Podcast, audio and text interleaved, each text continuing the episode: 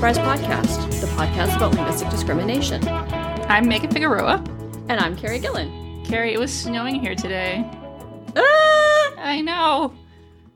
That It's- is amazing. It it's really pretty when it snows. It doesn't stick, but it's still beautiful when it comes down. Sometimes it does stick, but this wasn't one of those times. But yeah. Yep. Snow in the desert. I enjoy, I enjoy when it snows. And actually, there it's probably totally fine because it's not going to mess that anything up really. Right. The problem with snow is that here, especially in Vancouver, like we just don't have the infrastructure for it. So it mm. just shuts the entire city down. Because you get proper snow. You get actual snow that sticks. It sticks. Yeah, If it doesn't stick, then that's fine. It's like it's like, and that happens too. If it doesn't stick, it does nothing. It's fine.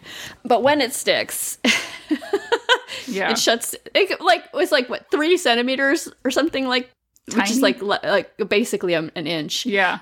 and it shut down the city. Really. Like so, the rest of Canada just mocks us, but we don't have the infrastructure. It's just Right. you know. Anyway. You're not going to have like a million plows for the mi- week or so that it snows here. Right. right. Yeah. Yeah, we don't have to worry about that. I, we'd have to worry about that if we ever got that much snow. That would be we don't get Oh. that much snow. You, yeah, you would That would- struggle. and yeah. then the other part that's uh, I don't like is when it turns slushy and gross oh yeah. Yeah. and it gets dirty. gets really but when it first falls, it's so pretty and it gets so quiet. Yeah, exactly.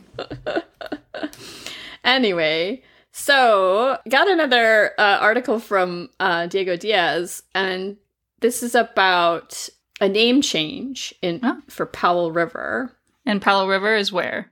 It's in British Columbia. Um, uh, Powell River is um, up the coast, f- like um, from Vancouver. You have to get to take at least, I think you have take two ferries to get there. Okay. Okay. so it's a pretty small place. Okay, so Powell River is considering maybe changing its name, okay. and the na- the First Nations there, like that, their territory, they're called Tla'amin.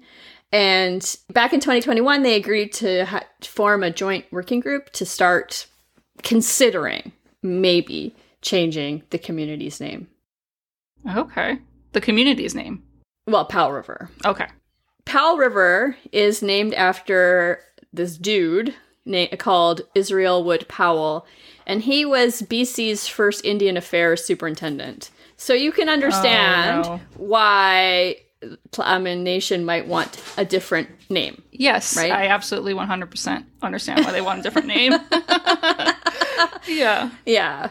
You know, they're they're trying to think of new names and some counselor from Powell River has kind of made up a place name and he thought it probably sounded like it could be from this First Nations language, but it's not. So he says, uh, step one, are you in favor of a name change? Yes or no? That's simple. You don't convolute it with Wakawana or whatever name comes out of Tla'amin. Huh. So that's the the made up name. That's a made up name. It does not sound that much like a Salish language. Yeah, that would be Salish. Yeah, Salish. So yeah, it doesn't. First of all, it doesn't sound Salish. It just sounds yeah, like completely mocking. Yeah, why wouldn't you just have a use the language of the community? Simple as that. Well, he doesn't. Why would he? He's just saying like he could have, I guess, chosen a name that might have been put forward. Although I don't know if any of the names have been put forward yet. Mhm. He's just making something up because he's lazy Yeah. and racist. Yeah. That it seems like something an American politician would do. Oh well, we have we have those types here too. Yeah. especially s- small town BC. I oh my god, small town BC can be incredibly racist. Like some of the worst racism I've ever seen. Really? Huh. hmm I uh, I just always expect you all to be a little bit better than us, but you're still just human. We're all just humans, and um, our politics hasn't been completely warped yet. Although the Conservative Party is now run by. Uh, he's kind of a weenie, but he's also very dangerous. So, like fascist adjacent. um, yeah, but not fascist. Well, I just say that because he hasn't had hasn't had power yet. So Sure. Okay. Yeah. So, what did the community? Does the community have a word, a name that they want? I don't see any ones in this particular article. I don't know actually. Let's see if I can find anything. I don't see anything. Well, okay, I I, I can't find anything for the the town, but they changed uh, the the Powell River Regional District name to qathet Regional District, and Okay. qathet means people working together. Oh, that's beautiful. Yeah. And that's an actual word from the language of the community. Yes. Yes. Yes, that's what it seems so simple to me to do something like that. Yeah, and and my guess is there is a place name either right where Powell River is or nearby that could could have like that was used and could be re- um, reused now, but I don't actually know what it would be. So I don't know the the Comox language is it's related to Salish, but uh, to Squamish. I mean, but I don't know it that well, so I don't have any. Mhm. Uh, I don't know what the place names what were there. Yeah. But my guess is that's what they're considering. now, instead, this Yeah. jackass has to like kind of hijack the conversation with his. Yeah, with a fake word Mhm. that he thinks sounds indigenous or whatever. He's yeah, what an asshole. Yeah, You just you don't have to be that asshole. You don't have to be. you really, really don't. I hope it works out for them and that that asshole. Oh, it, it probably will. I don't know. It probably will. Yeah. Yeah. There's a there's a lot of work going on right now in BC uh, to try to meet the obligations of UNDRIP, the Un- United Nations Declaration on the Rights of Indigenous Peoples. They're trying to change systems so you can actually use uh, the character the characters that are used in different Indigenous languages, like the seven in Squamish. So things are changing, Yeah. but there's still uh, there's still jackasses. There's still jackasses out there. And there always will be, unfortunately. right. We just gotta try and sideline them as much as possible. Exactly. Don't vote for jackasses. yes. 2024 and beyond. uh, well, we have a cool episode for you today. yeah, it's really cool. I, I always enjoy talking about what what is what a xeno ling- language would look like, Yes. and we have some some really interesting points from our guest. Yes. So hope you enjoy.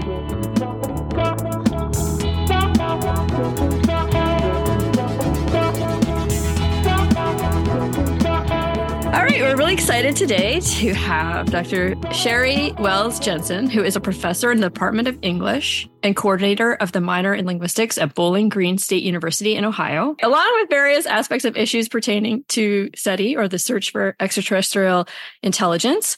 Her research interests include phonetics, braille, language preservation, TESOL, language creation, and disability studies. She serves on the board of Messaging Extraterrestrial Intelligence, or METI, and she's also the new Baruch S. Blumberg NASA slash Library of Congress chair in astrobiology, exploration, and scientific innovation. But the reason why we have her here today is because she also wrote a chapter in the new book, Xenolinguistics Towards a Science of Extraterrestrial Language. And the chapter is called Cognition, Sensory Input, and Linguistics, a Possible Language for Blind Aliens. So welcome. Yeah, welcome. So much fun to be here. I'm so excited. Oh, we're so excited thank too. Yeah, thank you for coming. So the first question, why did you want to write this chapter? Um, you know, the thing with doing xenolinguistics, right, is all of it is fun. You don't wake up in the morning and go, ah, hell, I have to go It's true. aliens. All of it's fun and all of it's a mystery. And every time I do anything in this field, it's a surprise to me, sort of how it comes out. And the cool thing about xenolinguistics also is everything's on the table. There's nothing that you can't do because we have, in the terms of how many alien languages we actually have to study, exactly as far as I know, zero, right? So, Right. so mm-hmm. it's not a Polynesianist and you're like, oh, I think I'll study this today. I'll study these existent verbs. We don't even, we have no idea, which is glorious. And the other thing about xenolinguistics, because we have an N of exactly zero languages, we can think about what linguistics is really good for and why bother with it in the first place in kind of the barest, most fundamental way, right? So, one of the reasons we do linguistics is so that we can figure out how to be better human beings and be nicer to each other and figure out kind of trying to use the discipline that we have studied so hard to master in ways that will make the world better, right? And that's what linguistics, I mean, okay, it is about aliens is when we get one. But for now, it's, and it's about what the possibilities are. And then it's about sort of how can we think about language in ways that will improve our situation here on earth and so since there's all kinds of myths and nonsense about what blind humans are like it's kind of a doofer right i can think about what this language might be like if i get to you know if there were such a language and then i can also think about well and while i'm explaining that can i also explain some other things can i also do a little reality checking about disability and blind people and language and all that kind of good stuff yeah. So along those lines, why did you want to write about blind aliens? Okay. So I'm a blind person. Partly because there's some cool possibilities. So one of the things we try to do is you sort of set up like what you like make a scenario and then you run it and you go, well, what would the language be like? What would the language be like if you were an octopus, right? Would that change in any way? And so if you were a blind alien, you would probably want a language that's a little more information rich for communicating people since you can't go. So the first thing to eliminate is all this over there, over here, here, there, all the deictics that are nonsense and trash and are really not information at all. You know, people all the time, it's over there. I'm like, okay, that means it's distant from you and from me, but that's all the information you've given me. Wouldn't it be cool if you could say it's over there and that would be some kind of information rich thing? Like you might incorporate into the deictics how far ish or what direction ish or if it's something you are touching or if it's something the other person is touching or if it's big and dangerous or you know there's all kinds of in- extra information you could pack into those deictics we just we presume people are going to just look over there and see what it is right? But if you can't look over there and see what it is then why not convey more information about it? If i know what it is and i want to tell you about it yeah put it in the deictics why not? yeah, and some languages do more of that kind of information packing into deictics than English, but I still found it really interesting all the all the possibilities that you had thought of that of course me as a sighted person would never even consider because uh, yeah, we do use visual information as much as we possibly can and so we kind of don't have to consider these things. So I found that that section really interesting. Yeah, I mean, why why say what's apparent to both people, right? So reflected in our language is the fact that we only need one word as a deictic or two, or, you know, if you're lucky, you get, you know, maybe four in a language, right? So kind of if you were studying our language from the alien perspective, you might think, oh, well, there's a lot of shared information going on here because they're not saying everything. And and why not? I mean you want to make it you want to make your language as easy to use as possible right? So so there's no reason for me to say what i'm talking about over there exactly how far or what shape it is or who used to own it or anything like that right? Because as soon as you direct the attention then it's shared information Mm-hmm. Mm-hmm. I will say there are languages with many, many more deictics than four. Like Blackfoot, yeah it's hundreds. So hundreds. Are, wow. Yeah, yeah. There are languages that do use more information or stuff more information in. English is pretty impoverished, and and there's just there are just certain things that I just wouldn't even have considered. But Blackfoot, even with its hundreds of deictics, would it still be favoring the sighted? Yeah, with, with the information packing that is in it. Yeah, yeah, almost certainly. Yes. Yeah. I'm like on my way right now to go Google Blackfoot deictics because that sounds cool. Yeah. yeah. So, what is it about xenolinguistics that allows us to think about language in a different way? I think we get to start from zero, right? We get to imagine everything and we get to think about what about our what about our world is reflected in our language and then if you had a different world how would that change it? You also get to start thinking about the relationship between language and thought. And one of the sort of games you can play in xenolinguistics is you just sort of go through the design features of language and go, well, what if that one isn't? Or what if that one's twice? Or what if that one's more important? Because we've got this delightful n of zero, we can play in any way that we want to play. And it's a really good exercise in unthinking yourself. So I think everything I say could be wrong is a really good way to start a scientific investigation. Yes. Yes. yeah, I really enjoyed that. How at the very end of your chapter, you're just like, all of this could be wrong, and it's just it made me chuckle. And I was like, yes, that's that's exactly the humility we should all have. All have. we should. But with all of this that could be wrong, you're still making educated guesses as a linguist, right? Yes. Right. Because you've got to start somewhere, right? And we don't want to be, we don't know when we're going to get, if we're getting a radio signal from another planet, it could be, it could be happening right this very now, right? Like right now. Right. Or maybe it won't happen at all, right? So we just don't know. And so it makes sense to kind of get prepared. You know, let's, let's think about it a little bit and let's get ready for the crushing blow to our egos when we can't understand it right. And let's get ready to let's get ready to play let's get ready to take all the assumptions that we have about what things are like and like blast them down one by one so that we can really try to solve a problem in a way that is useful and because we're, we're trying to solve a problem that no one's ever solved before Right. That's true. Yeah. Yeah.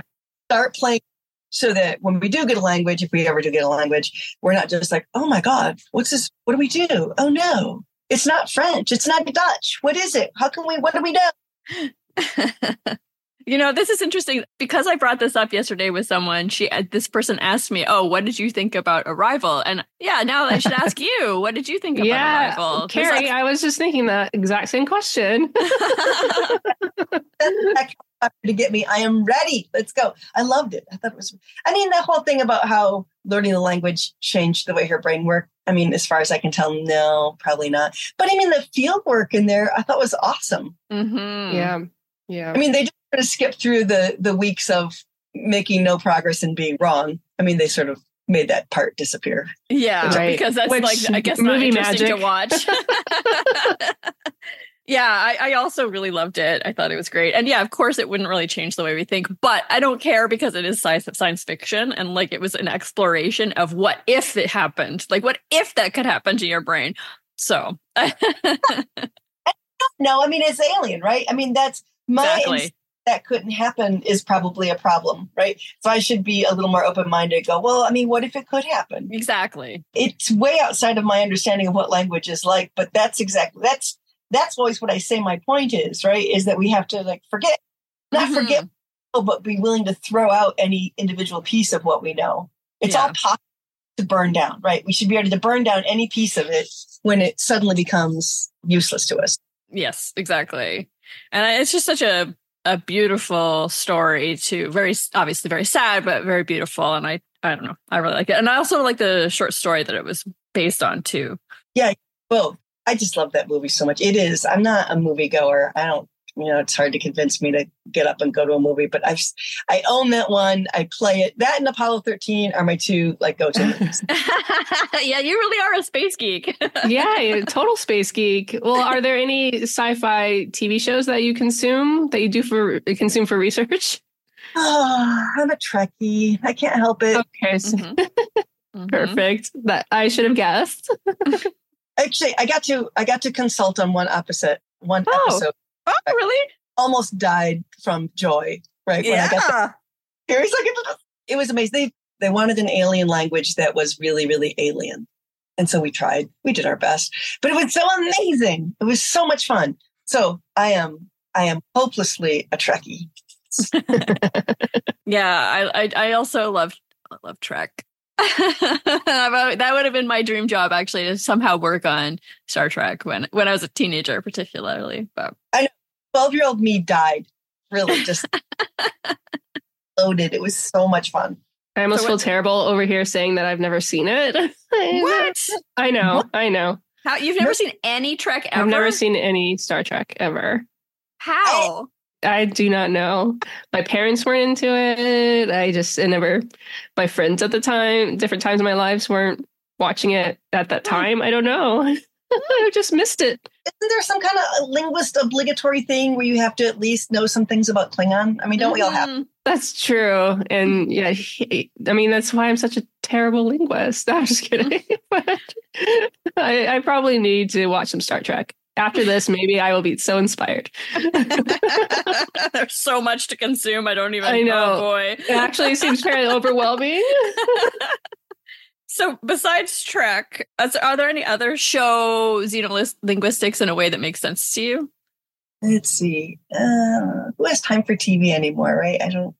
I read a lot of science fiction, but I don't watch a lot of TV. I'm very into the Becky Chambers books, the Wayfarer series. Oh, okay. There's a lot of really cool linguistics in her books. Also, there's a lot of gender positivity stuff and lots of disability positive stuff in her in her books. Oh, nice. Just people living together, and it's kind of the it's kind of it's kind of got that Star Trek optimism, but with less less phasers and less things blow up, which is nice. oh, that's cool. Yeah, we kind of need some more optimism in our in our lives. We do. We definitely do. Definitely. so, how did you get interested in xenolinguistics in the first place? Oh my god! Could be, it's because it's because I always wanted I wanted to be an astronomer when I was a kid, Mm. Oh, and I was quietly. You know, no one ever said no, hell no, you can't do that. But people are just kind of, you know, oh, we have to braille this math book for you, and that's kind of a pain in the ass. We're not really going to say that to you out loud, but I I can read the room, right? Blind kid, a blind girl growing up in kind of rural Michigan. People are like, it's nice that you're smart, but how about psychology? You know, how about something that's Mm. not too sciencey? That's a lot of work for everybody else.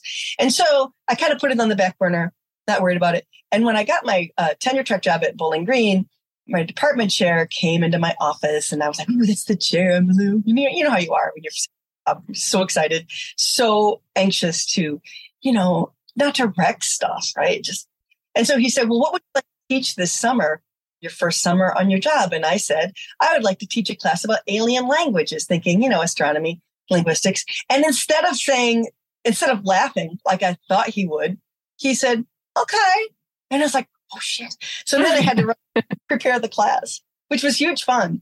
And then you can do, if you're a linguist, right, you can do things like how would I design a radio signal? How would I make a code that could be understandable when you don't share any language or any experience or like the heck with the blind aliens, you don't even have the same world, right? You just have a radio signal. How would you make that understandable to aliens? And so I that stuff. And then the rest is like this weird magical realism fantasy. Of happened to me, I guess. and is that what you spend most of your time on these days? Is xenolinguistics? No, not really. Well, actually, I do. I get to do more astrobiology stuff now, Ah, yes. ability and space. So one of the claims in the SETI literature that I read frequently was that any race capable of technology and building a radio telescope would have definitely some analog of human visual perception. And I'm like, WTF, friends, no blind aliens? So I that started on this path. And then I also started thinking about, well, what if you were real human? Can't, what about disabled humans? Could we go to space? And how do you, what would you do if you get halfway to Mars and somebody acquires a disability, someone gets hurt or something? Mhm. Right. I do mostly now. I get to do cool astrobiology things. I'm very lucky. That's really cool. Like, Yeah. what what is astrobiology? Like, what are you doing? What am I doing? I think depending on who I'm talking to, I will say things like I do human factors in space exploration, right? How, if, and why, and when to modify the designs of spacecraft so that disabled people can get up into space and use them. Mhm. So I write and talk and lecture about that. I do things about particularly. I, I really like my blind aliens. My friend uh, Josh Mealy says that the word for blind alien that we must call them the Braillians. Oh, I love it. Yeah. That's really cool. Yeah. It's a little bit silly, but then I just have to get over it in music. 'cause it's really good. So, like, what would their course of science be like if you if human science started with astronomy, medicine, and math? Right? Braillians aren't even going to know there's stars.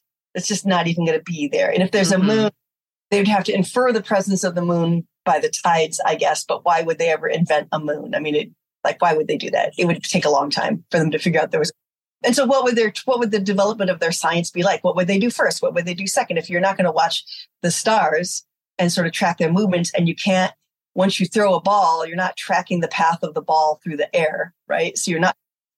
So what would you do? So that's another thing I do is I I talk about science, which makes me get to talk about access to STEM fields for all kinds of disabled kids. And that's a lot of fun.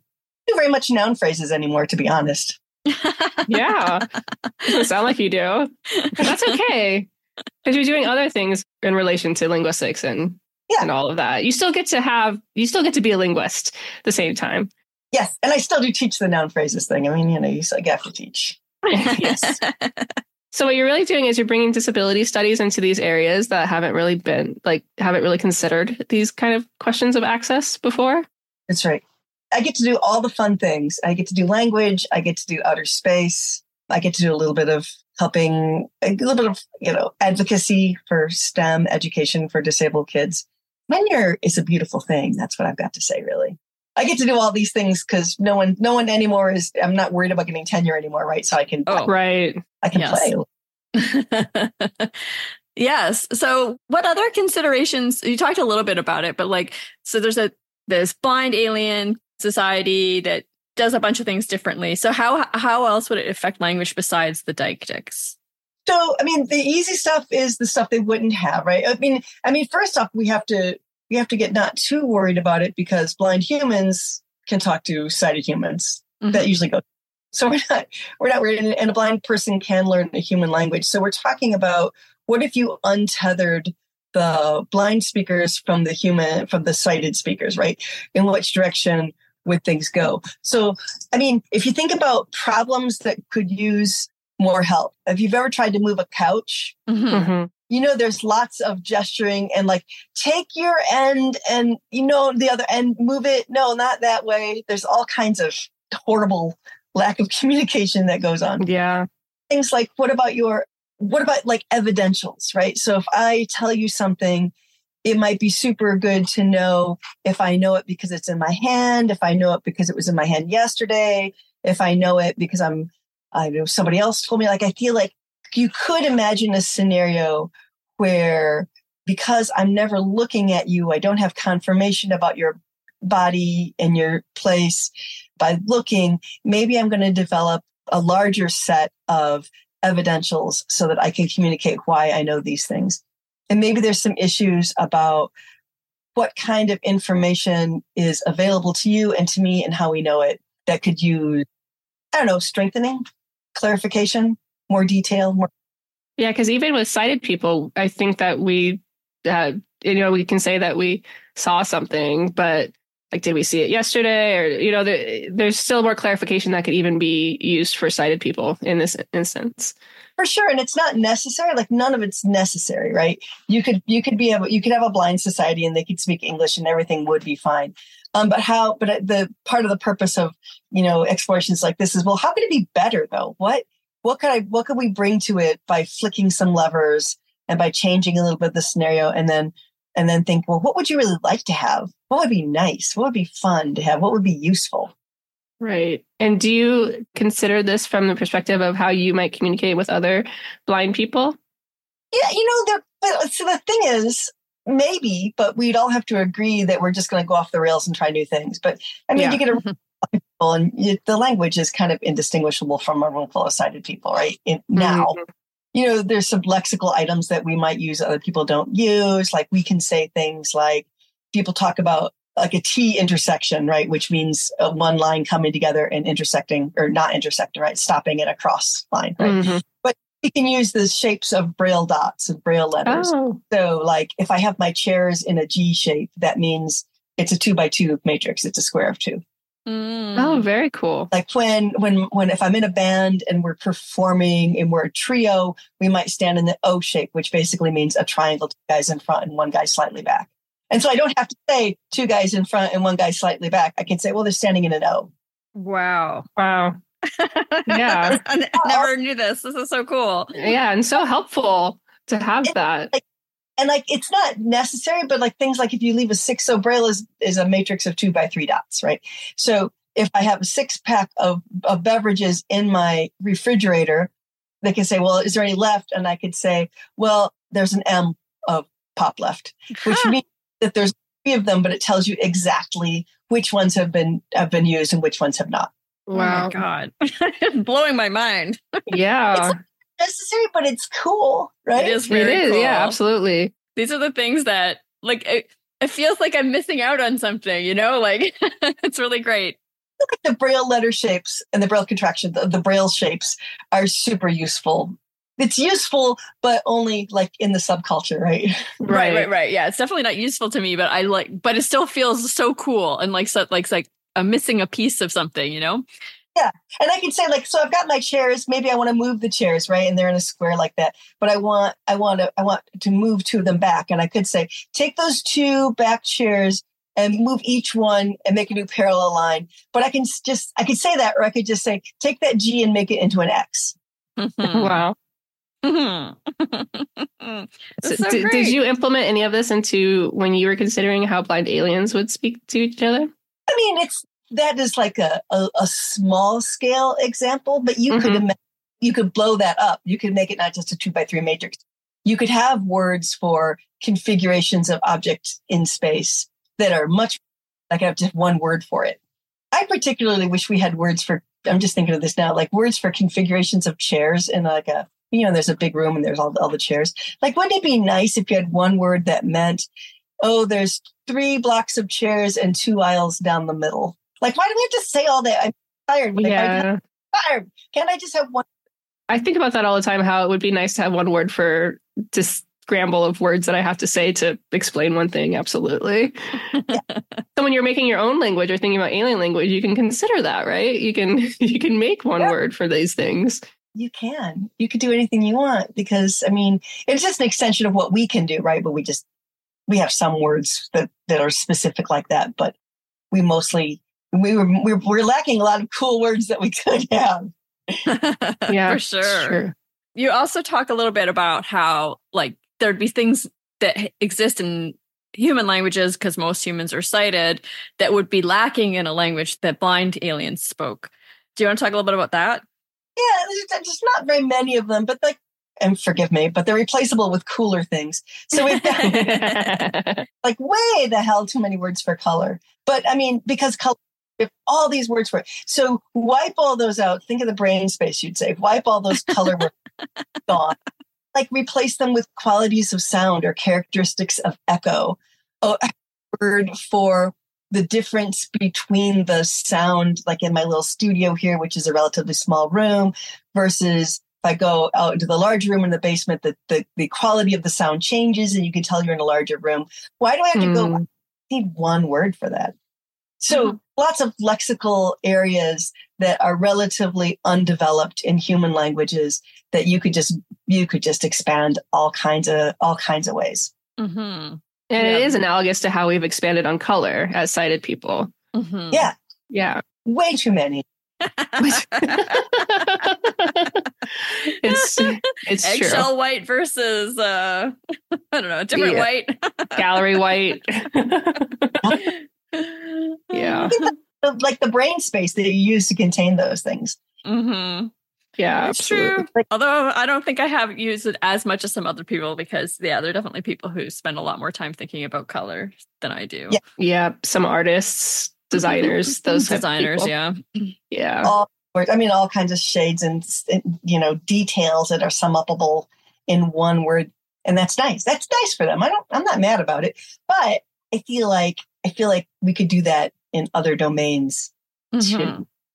Yeah. when you mentioned something about like different the different instruments having different types of sounds, I was like, oh yeah, that is true, and we don't have a word for that at all. And why Right. don't we? Because like music is a pretty developed field, and people do talk a lot about it, but like this is something that's completely lacking. It is because like we say it's a difference in timbre, but then beyond that, we're like, well, what difference? Yeah, Right. Yeah, I don't uh, even know. and you have to be a musician to kind of understand it when you talk about it that way. So would there be like some layperson way of of understanding those sounds? And you don't have to be a musician to understand. Yeah, can't I have a word for that? I really wish I could. I want one. Yeah. Yeah. well, you could invent one and see if it takes off. That's my interlinguistics class, right? Let's invent a word and see how see if we can make it, see if we can win, right? Let's see if we can spread it. And it lasts for it's funny. I put it on the final exam and then it's over, right? Yeah. Mhm. So do you hope that your chapter, if you sighted linguists are reading this, would be more thoughtful about what it is to be blind and what that means for the field? That's that's always a little that's always in there a little bit for me is that I write the obligatory stuff that I think is slightly boring, but maybe the most helpful. You know, things like that blind kids learn language at the same rate as sighted Mhm. kids. Yep, they So, do. You know, I think I think probably my actually there's some really cool research about how even if you're congenitally blind and you've never seen color, your use of color terms in your language is indistinguishable from sighted people. Blind people never see red will still say red hot.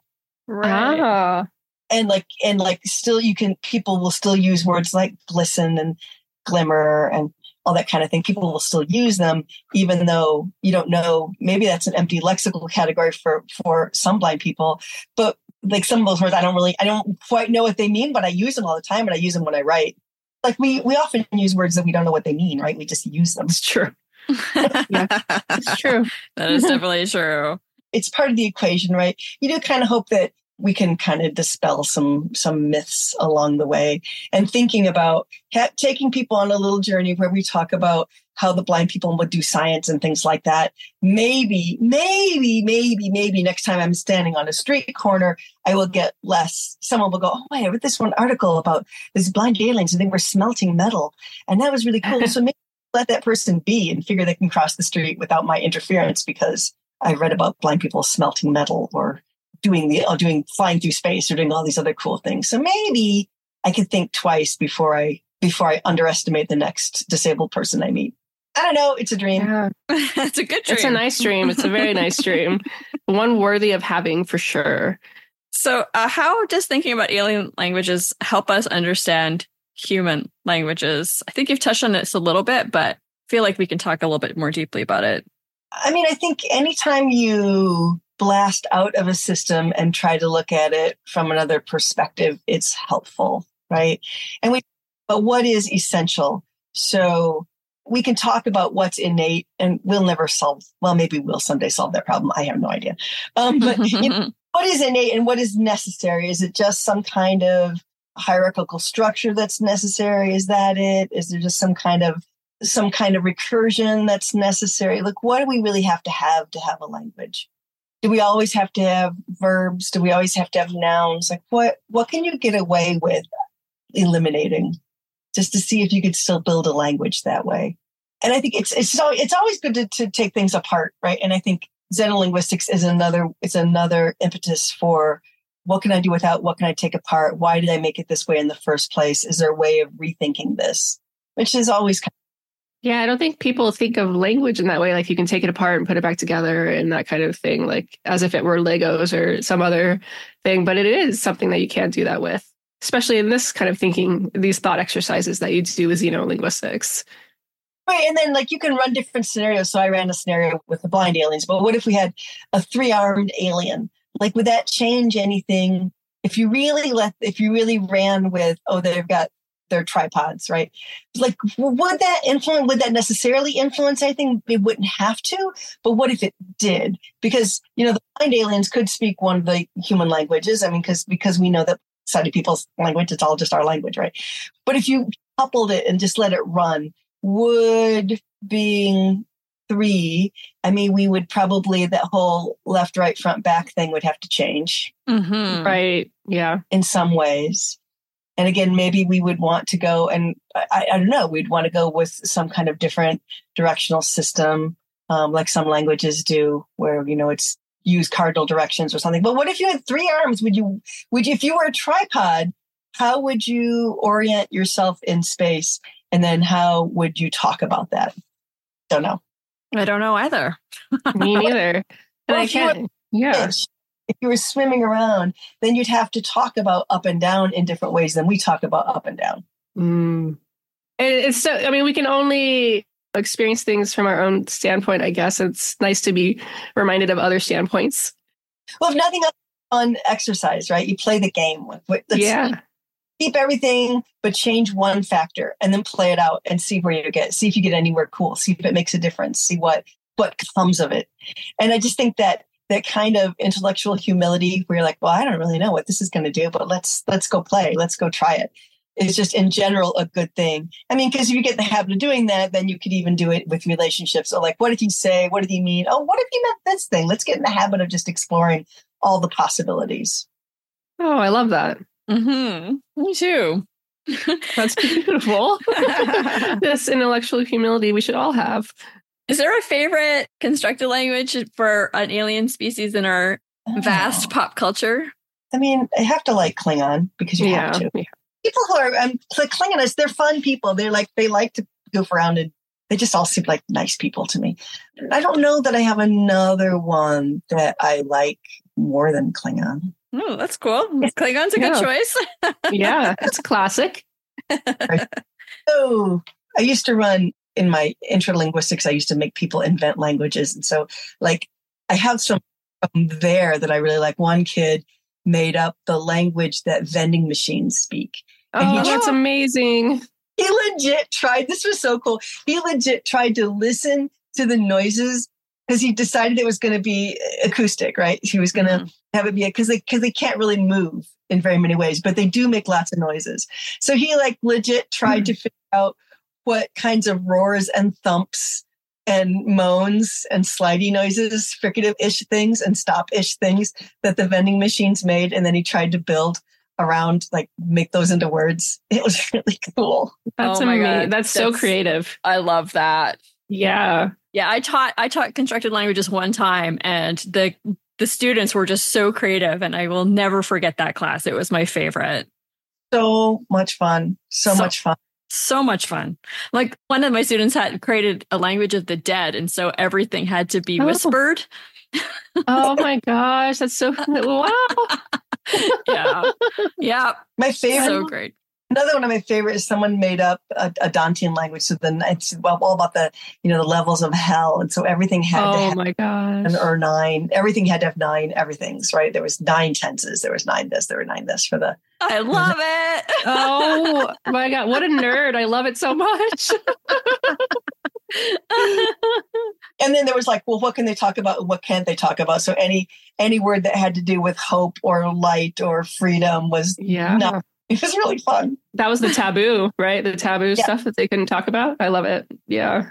Would there be any taboo stuff for the blind aliens? Oh, that's topics? good I feel okay. So I've been thinking a lot about how how they would do science, like the sequence of science for sure, right? So you know maybe thermo, thermodynamics before like the motion of objects in space, right? And then and then eventually when your technology gets pretty high, I think the differences kind of might disappear. You know, we get our we get our self driving. We would get our self driving cars. Me as part of the blind, blind aliens, we would have the whole self driving car thing done early. Like that would be Mhm. but taboos and i sort of feel like i feel like misrepresentation i feel like lying Mm. have to be a taboo that would be a safety issue right Yeah. Yeah. big hole in the middle of our our Braillian town and you don't say it or you tell people it's in a different place or you know about it and you don't say like i feel socioculturally the other Braillians would have the right to eat you alive right like you cannot yeah. You got to be a good citizen, right? A good community member. i mean they don't have to be nice to each other but i feel like lying would be taboo yeah. That makes Yeah. sense. Yeah, absolutely. Oh, what a fun thing to think about. Yeah. So have you written about these Braillians and they're smelting and all this? You talked about that. So how, do you have like a whole set of papers on around this? I have a whole set of papers head around this for sure. I wrote one that's still sort of struggling for a. It's it's in a book that hasn't come out yet, but I have like I have this is my that's it's my favorite keynote to give. Like when he wants me to come speak, like can I tell you more about the about the Braillians? Can we talk about Braillians and their science? Can we do that? Yeah, can we talk talk about like Yeah. smelt use like that's the that's the thing I always want to talk to people about because Yeah. Mhm. so much fun and how like how would you do something super dangerous like smelting like how would you start that out how would you go from i got to keep i've got to keep this fire i got to you know once i get fire right i've got to keep it safe because you can't goof around and just make a sloppy fire right No. because get away from you so you've got to really super prepare your fire pit and then you know make sure it's all set before you put the fire in so you don't burn your village down Mhm. and at the same Yeah. time, don't necessarily need lamps in your house, so there'd be less, you know, like like there'd be less Chicago fires, right? No one's going to kick over a lamp because you don't have a lamp, right? so you're not- Mhm. Oh, yeah.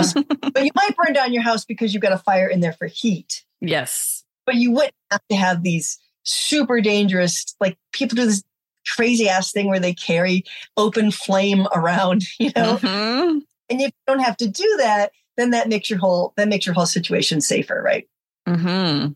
That is true. Things I would never have thought of. right. Yeah. I love it. This is such Yeah, a fun so fun. exercise. Yeah. Spanning my brain, my mind, all of it, all of both of the things. Yeah. And the cool thing about it is it's not just this one direction. Like this is the direction I went because why not? But like take any human factor and vary it. And then you've got a whole new scenario to play out. Mhm. Yeah, absolutely. It's a really worthwhile thought exercise for sure for all of us. Is there anything that we didn't ask you that you would have loved to, you know, for us to have asked or something to bring up that you didn't get to bring up? I mean, it's all for me, it's all about kind of making intellectual humility fun and about making our ability to go new places and you know think new thoughts and just to get in the habit of that. And I feel like once that's your habit, if it could ever become your habit, I don't know that it's my habit, but if it could become my habit, like I just we'd be nicer to each other. You know, we'd Yeah. be like, oh, what really was that? I think you can descend into a really dark place where you second guess yourself all the time in a bad way. But a little bit of healthy, oh wait, I could be wrong is probably probably good for us, right? Yes, it's important.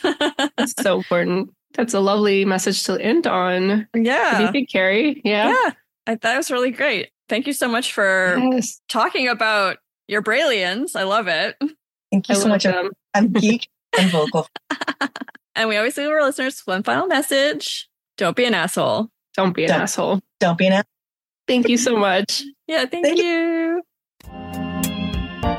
The Vocal Fries podcast is produced by me, Carrie Gillon, theme music by Nick Granum. You can find us on Tumblr, Twitter, Facebook, and Instagram at Vocal Fries Pod. You can email us at vocalfriespod at gmail.com, and our website is vocalfriespod.com.